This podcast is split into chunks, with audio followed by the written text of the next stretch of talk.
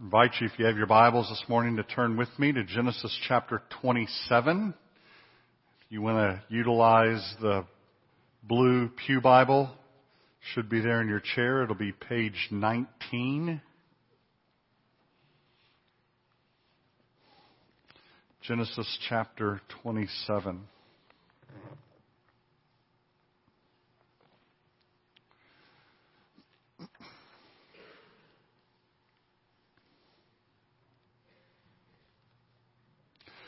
Pretty long section of scripture. What I want to do is we're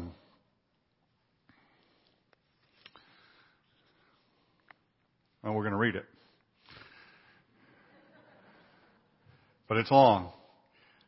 But it is a story. I want you to sink your teeth into it and just follow the story. Listen to the ebb and flow of it.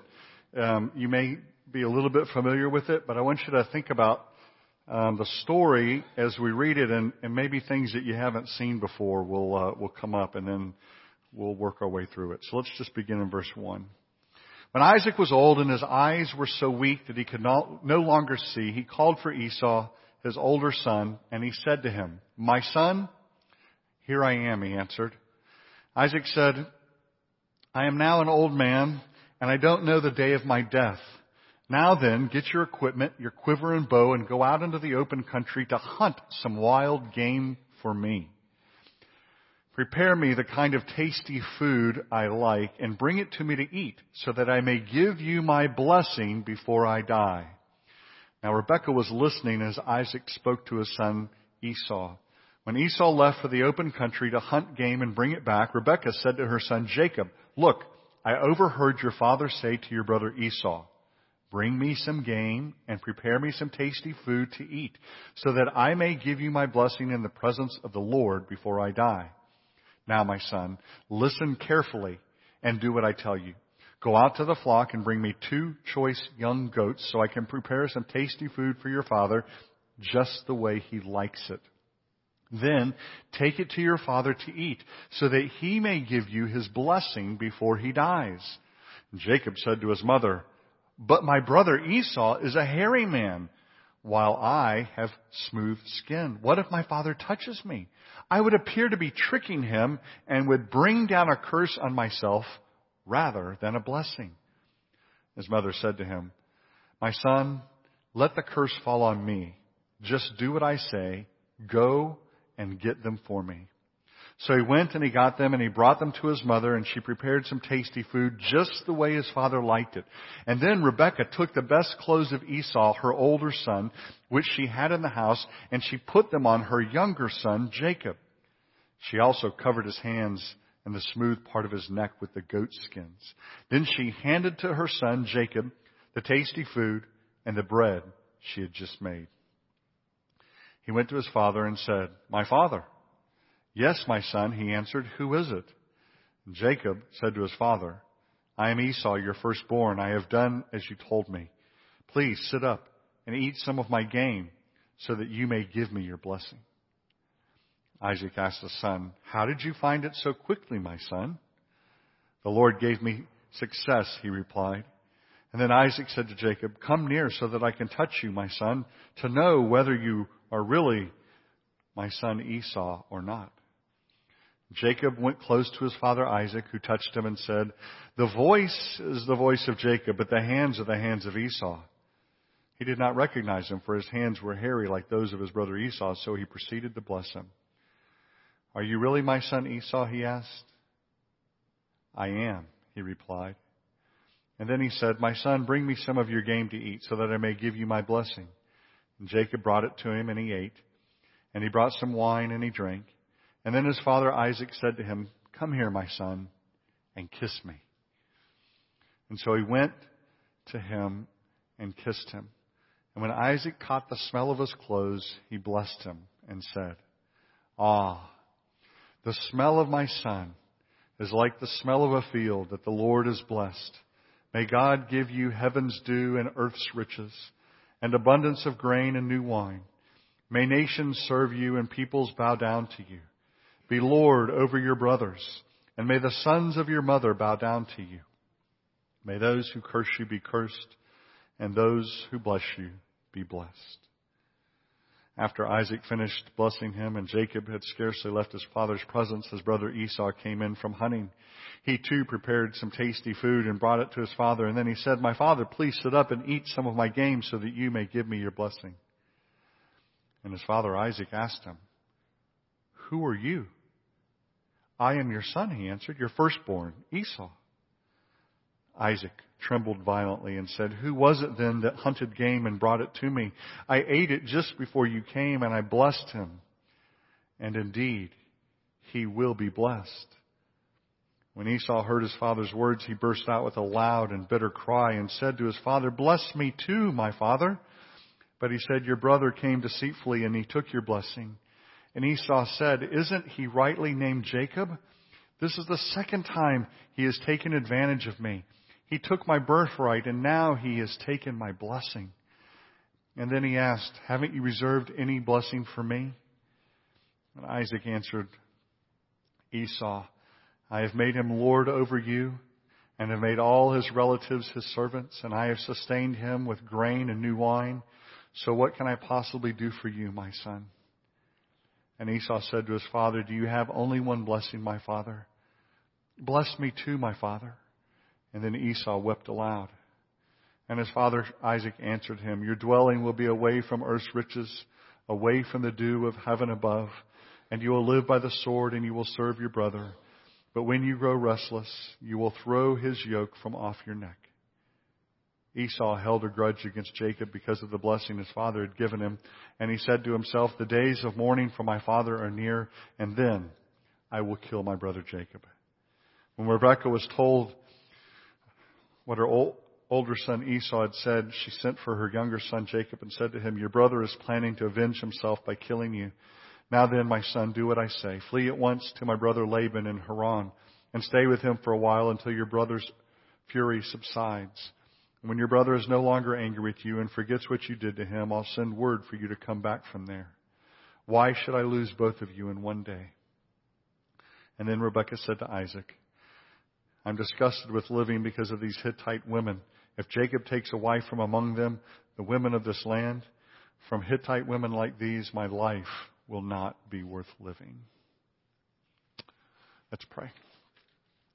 Father, we thank you this morning for your word, and as we read it, as we hear the pain and anguish and the sorrow, and we see the deception, we see the dysfunction of life, Father, we can only hope that in all of it you are working. Even as we look at our own lives, even as we look at the world, we can only hope and pray and trust that indeed, though all looks lost, though sometimes things look hopeless, though, yes, there is great dysfunction in our lives, sin abounds, even in our own hearts, your grace is greater. So let us see it. Let us understand it. Let us know it. Let us experience it personally, and all for your glory and for our good. In Jesus' name, amen.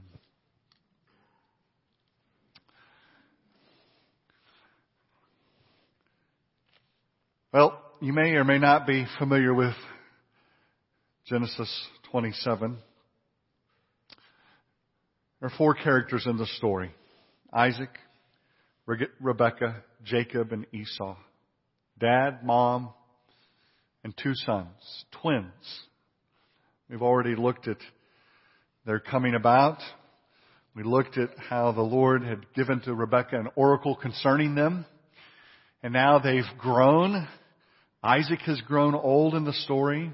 He is near the time of his death. He knows that it's coming and soon. And so he prepares to give his blessing. The first thing that I want us to get somewhat straight in our minds this morning is the concept of this blessing. Because we don't have anything really that is akin to it. It's different. About the closest thing that we would have would be someone's last will and testament. But even that misses a little bit, because this blessing that is given and is talked about also has the meaning of giving and passing on the favor of God attached to it. And so it's really this fully orbed. It's the favor of God. It is a pronouncement of the favor of the family. It's a really big deal in this culture, in this setting. It's a bestowal of property. It's also the divine pronouncement of God's favor. See, we toss this idea of blessing around quite trivially. We say things like, bless your heart, or bless her heart. We don't have anything really that approaches this idea of the blessing, the family blessing. But you need to think about it in kind of that big, fully orbed idea. It is the last will and testament. It's the blessing of God. In this context, if you think about it, Abraham had received the blessing of God. That blessing had been passed on to Isaac. And so even as Isaac gives the blessing, you can hear some of the aspects of the blessing that was given to Abraham. For instance, may those who curse you be cursed, those who bless you be blessed. Right? So that's a component of that Abrahamic blessing that God gave to Abraham that was passed on to Isaac, that Isaac now is going to pass on, if he gets his way, Esau. And so that's what's happening in the story. The story revolves around that blessing. Isaac is prepared to announce the blessing on Esau. Rebekah overhears that this is about to happen, and she moves to intercede. Why? Remember the story. Isaac loved Esau. Why did he love him? Well, the text tells us he loved him because he prepared his favorite food. So, in the story, Esau is something of a man. He's the man's man. And so he goes out and he hunts and he's out in the field and he brings back this wild game and he prepares it in such a way that his dad loves it. And then the other half of the story is we have Jacob. And Jacob stays home around the tents and I don't know, he does needlepoint or something. I mean, I don't have any idea, but he's more of a homebody, a tent body, if you will. And so Rebekah loves Jacob. Jacob listens to his mom. He's fearful of the ruse that she's concocting, right? Of going in and doing this. He's nervous about it. His mother assures him and says that if Isaac discovers the ruse, then I'll take the curse. Let that curse fall on me. Whew. That's big stuff. She will be the responsible party. Of course, in the story, Jacob goes in and it works. But it's iffy a couple times, isn't it? You can sense the tension in the story. There's Jacob. His sight has given away. He can't detect. He can't discern by sight. But he listens. And what does he say? He says, I hear that voice. You're telling me it's Esau, but I'm hearing the voice of Jacob. Now, come here. Kiss me. He goes and he kisses him. He's doubtful. And when he comes and he kisses him, his mother's ruse is fully played out because he's wearing Esau's clothing. And Isaac catches a whiff of that outdoorsman. I don't know what that smells like necessarily, but he catches a whiff of it and he says, oh, it is Esau. And he's eating the food. The food passed the test. Remember, that's the thing that he loves about Esau is the food. Isn't it interesting in the story when you think about the twists and turns that the thing that Isaac loves is this outdoorsman and he loves the game that he prepares and that's his connection to Esau. And Rebekah was able that quick to whip up a meal that passed the taste test for Isaac. It's kind of ironic, isn't it? That's the connection that he has to his son Esau. And yet Rebekah is able to mimic that taste that quick. And of course, in the story, Esau returns. He discovers that Jacob has again bested him. And his anger burns hot. And he begs for more blessing. Apparently in the story, the way that this has worked, typically what would happen is a blessing would be given, some would be held in reserve, it would be given to the other sons in the family. So they would all get a partial blessing, but the firstborn son would get the main thrust of the blessing. And in this story, what we learn is that Isaac gave the blessing, all of it, to Jacob, and there was nothing left.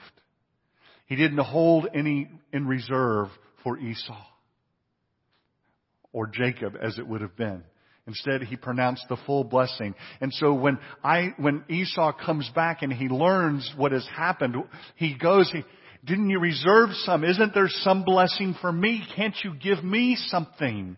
And the best that he can get, as you look at the text, the best that he can get is the last line. When you grow restless, you will throw off his yoke from your neck.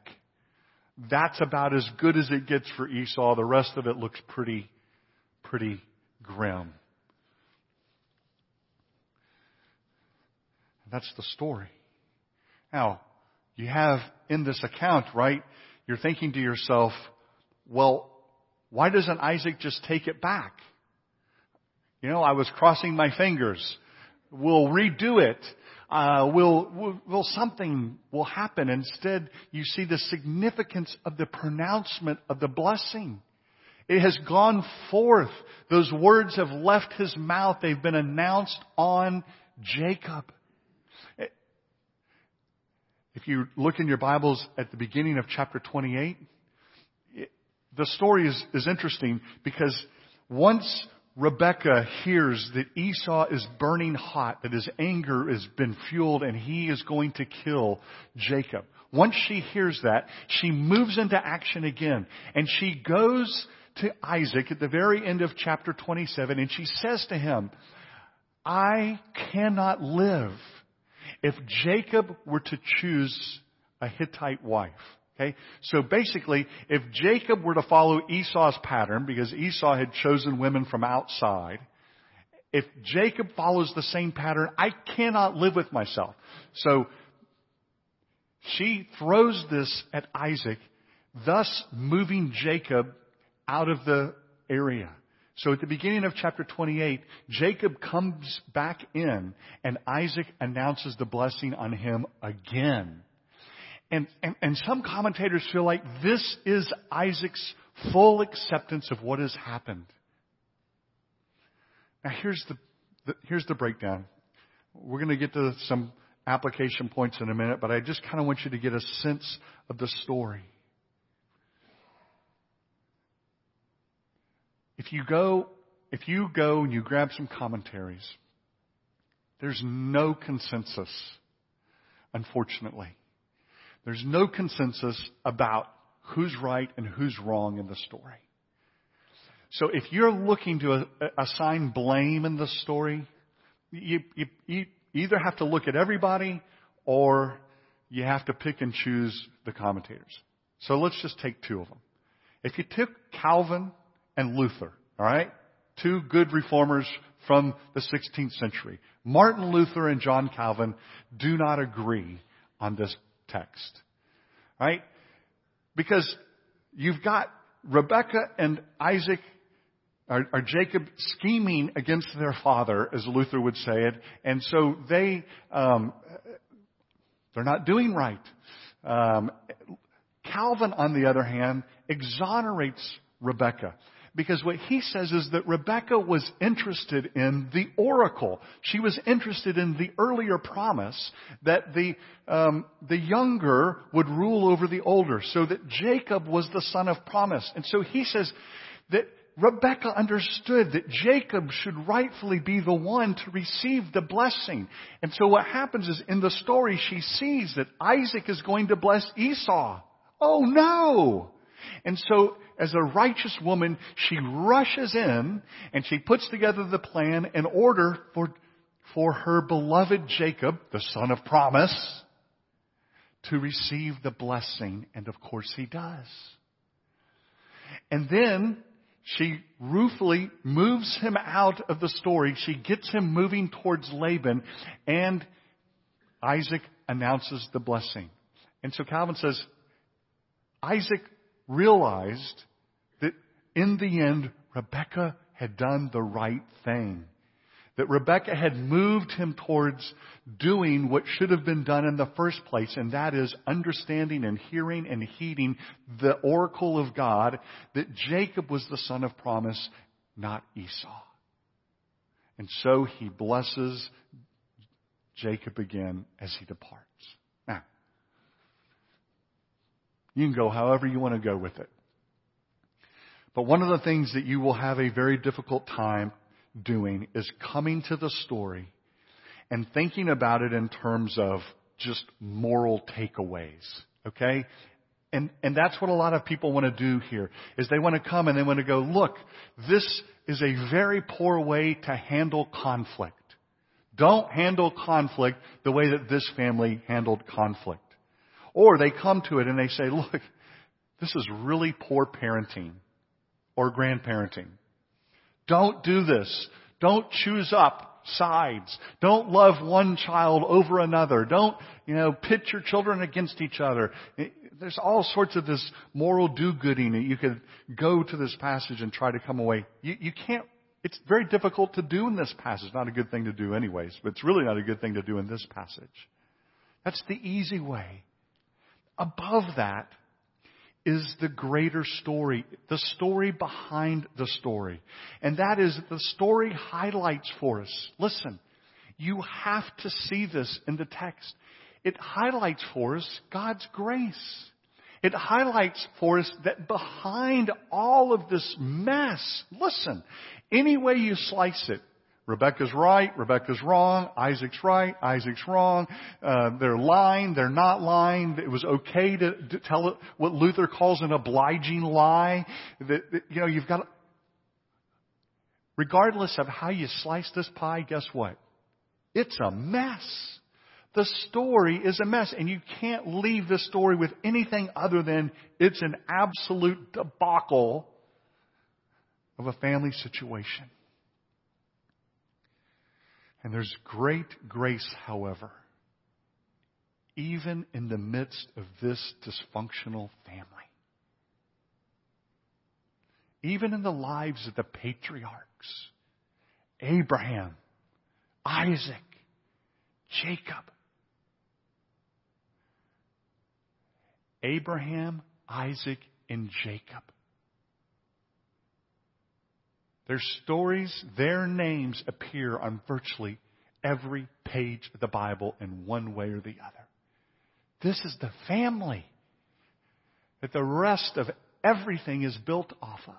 You and I trace our story to their story. And it's a mess. This family represents the future grace of God in the person of Jesus, the Son of God. God had promised to bless the nations, the future generations, through this family. And look at them. Look at the mess they have made and will make, because now Jacob is on the run and Esau is going to be chasing him. And oh, by the way, Rebekah had this nice plan all drawn up. You go off. Once your son's anger subsides, you can come back home and it'll just be, I'll have all my little chicks in the nest again. Guess what? We have no indication, none, that Rebekah ever saw her son again.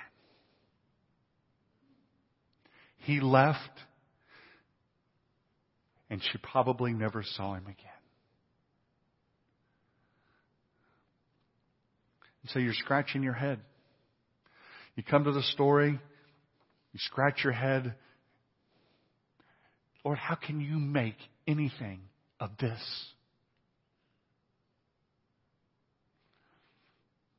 And here's what I want us to think about as we think about the story. First, the blessing matters. The blessing matters. No matter what else has happened in the story, one thing is clear, the blessing matters. Because to have the blessing of God is to have life. To have the blessing of God is to have life. Without the blessing of God, all hope is lost for navigating life.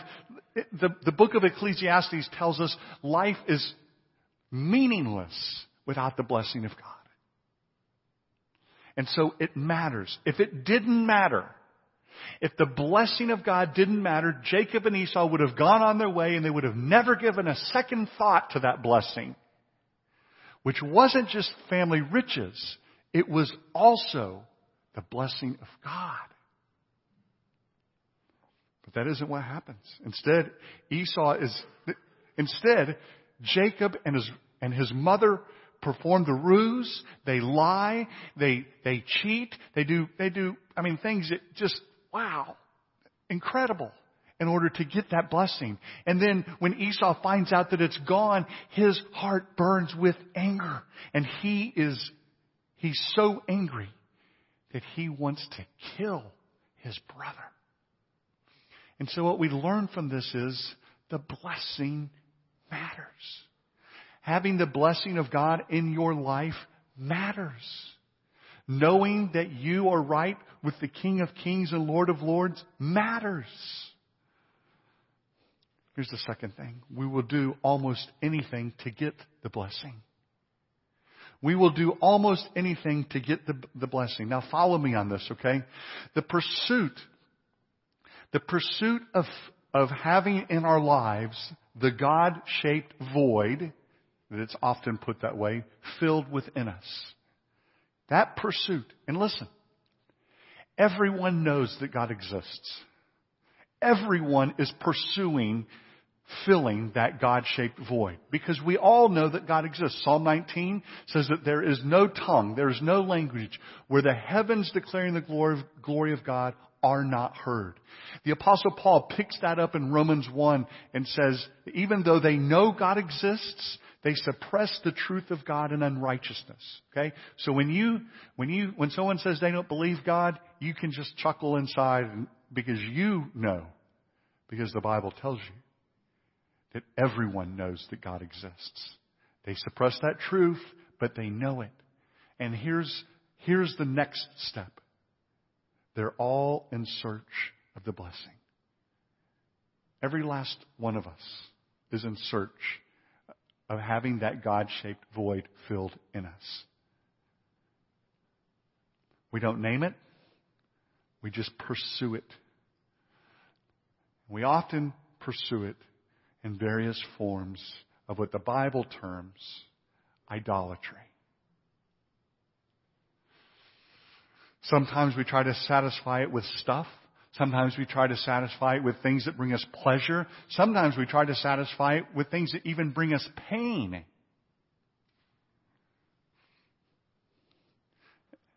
In the story that's before us, Rebekah and Jacob were willing to risk absolutely everything in order for Jacob to have the blessing that Rebekah and Isaac already had.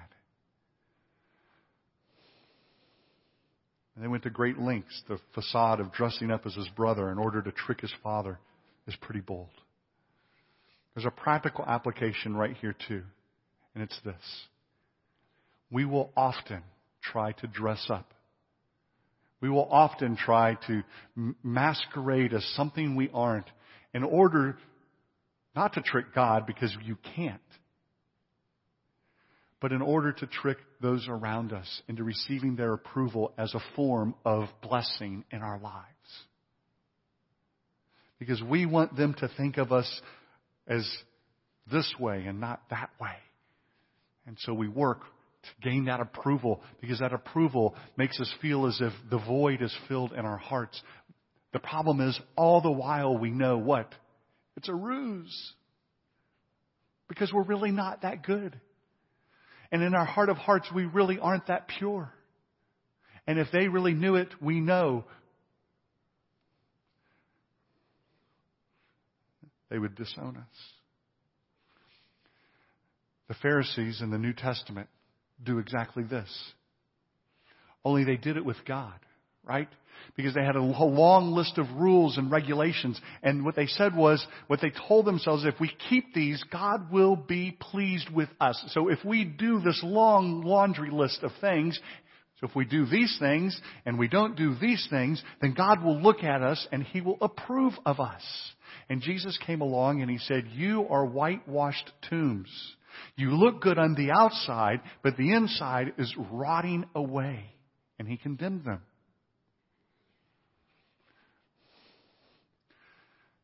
It's another form. It's another way in which we will pursue the blessing. Later in Jacob's life, we'll look at the story. He has an encounter with the angel of the Lord. And in that encounter, they wrestle. They spend all night wrestling. And so Jacob wrestles with the Lord. You remember that story. It's an amazing encounter. But in the story, as God is wrestling with Jacob, Jacob latches onto him and he says, I will not let you go until what? Until you give me your blessing. Until you bless me. Which tells us that Jacob was still in search of what he had already received, right? Because of the way that he had gotten it and the way that he was living life, he was still searching for that blessing. But he holds on to God as he wrestles with Him. He holds on to the angel of the Lord.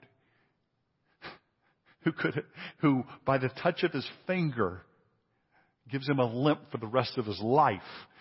And Jacob was holding on to him saying, bless me. We'll do just about anything. But the blessing is found in one place. It's found solely in the Lord's provision. I want you to hear this. The writer of Hebrews in Hebrews chapter 12, verse 23, refers to the people of God in a very peculiar way. In Hebrews chapter 12, beginning in verse 22, he says this, but you have come to Mount Zion, to the city of the living God, the heavenly Jerusalem. You have come to thousands upon thousands of angels in joyful assembly. And then at the beginning of verse 23, he says, you have come to the church of the firstborn. To the church of the firstborn. Let me ask you a question. What is the church? It's you, right? It's God's people. And there's this reference here to the church, the people, all of them bearing the title of the firstborn. The church of the firstborn. What an amazing way to refer to us. Jesus is often referred to as the firstborn over all creation. He is the good son. He is the chosen son. When Jesus came down to earth, He gave up all of the blessing, if you will, of the firstborn in heaven. And He came down and He took the curse rightly due to you and I. He took our curse, and then He gave us the status of what? The firstborn. He gave us His status. He took our status as the cursed, and He gave us His status as the firstborn. So that we would have what? The blessing of God. So that we would be called the church of the firstborn. Every single person who comes to faith in Christ has the blessing of the firstborn upon them. You bear it. It's yours. That which Jacob schemed to get, you freely get. That which Esau cried out to God for, you have. If you are in Christ. It's a phrase that was assigned to Israel all the way back in Genesis and Exodus 4:22. In an exchange with Moses, the Lord said to Moses, when you return to Egypt, see that you perform for Pharaoh all the wonders that I've given you the power to do. But I will harden his heart so that he will not let the people go. Then say to Pharaoh, this is what the Lord says, Israel is my firstborn son. And I told you, let my son go so that he may worship me. Israel was the firstborn son. The church is the church of the firstborn. And you, if you are in Christ, are entitled to the blessing of the firstborn. It's yours.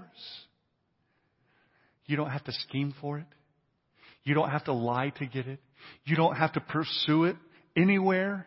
You don't have to travel to get it. You don't have to go on the lake to get it. You won't find it anywhere else. But you'll find it in Christ. And what is it? What does it entail? It entails essentially laying down all your rights, all the privileges you believe you're entitled to, a confession that you are not your own, that you belong body and soul to your faithful Savior. If you're able to confess that, if you're able to pronounce that, the blessing of the firstborn is yours. Free and clear. No strings attached. And you will forever know the blessing of the King of Kings and the Lord of Lords. Let me pray for us. Father, we thank you for a difficult story like this. But Father, what a beautiful picture for us that comes out of it, that you have made available to us the same blessing that was afforded to Jacob, for which Esau desperately wanted. And Father, we praise you and we thank you for that. Let us see it. Let us know it. Let us taste the goodness of it, and all for your glory and for our good. In Jesus' name.